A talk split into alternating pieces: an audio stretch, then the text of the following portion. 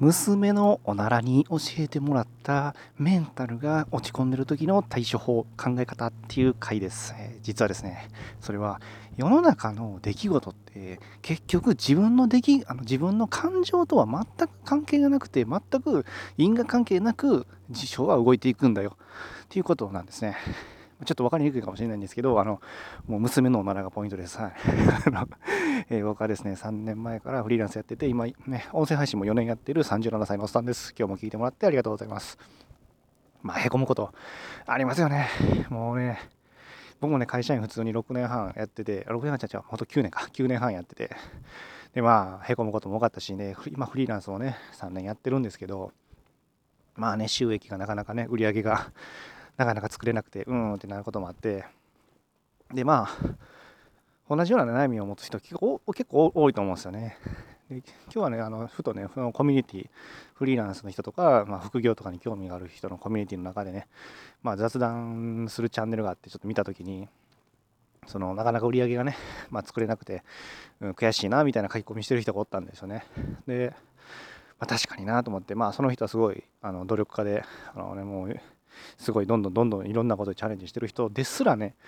何ていうかそうやって売り上げが作れてないな私って経営能力がないんやなみたいな感じで書かれとったんですよね。でそんな時にまあまあこの言葉をね送れたらなと思ってちょっと撮ってるんですね。まあそれ以外にもね僕みたいにあのずっとね万年なかなか売り上げ作れんくてうんってなってる人もおると思うんですけど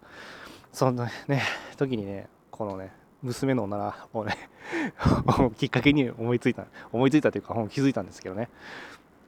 いやどういうことかっていうと、まあ、僕もへこんでへこんどっていろいろあってへこ、まあ、しょっちゅうへこんでるんですけどね。しょっちゅうへこんでるんですけど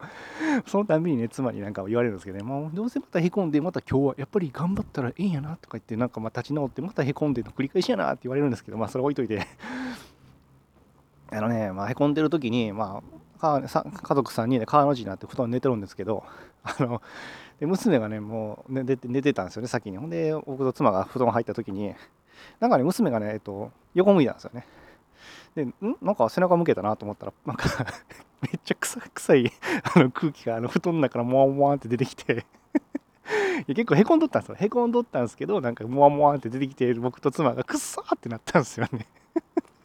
ちょっと笑いながらですみません。あのほんま臭かったんですよ。もうほんもうななんやーって言って妻と2人でもうこれやばいなって言って笑っとったんですけど。でその時にめっちゃへこんどったはずなのに普通に笑えたんですよね。でその時になんかあれ？と気づいてなんか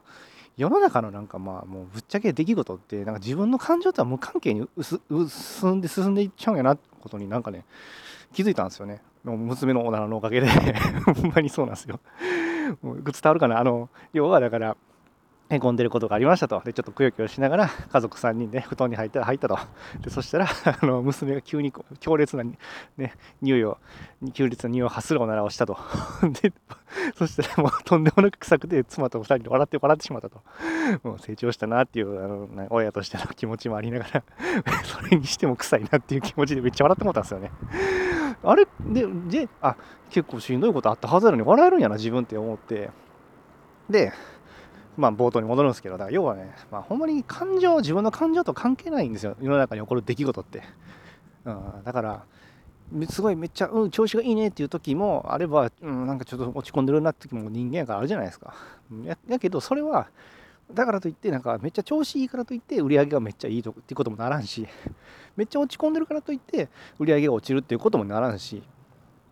全然なんか自分の感情とは別なんですよね。当たり前やんって 思った人はすいません。ほんとすいません。当たり前のことしか喋ってないです。はい。いや、僕もメンタルね、そんなに強くないんでね。はい。やけど、やからこそね、うん、今日はね、そういうメンタルあんま強くないんだって人向けにね、あの、失敗とかしてくよくよしてるなって時にね、まあ、実はね、世の中の出来事、起きることっていうのは、まあ、自分の感情とは全く関係なく、うん、進んでいくと。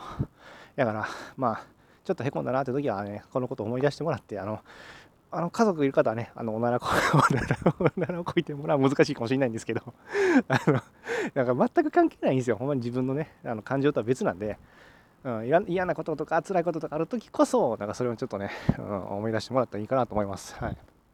うまく伝わったらなんか幸いやなと思うんですけどね。はい。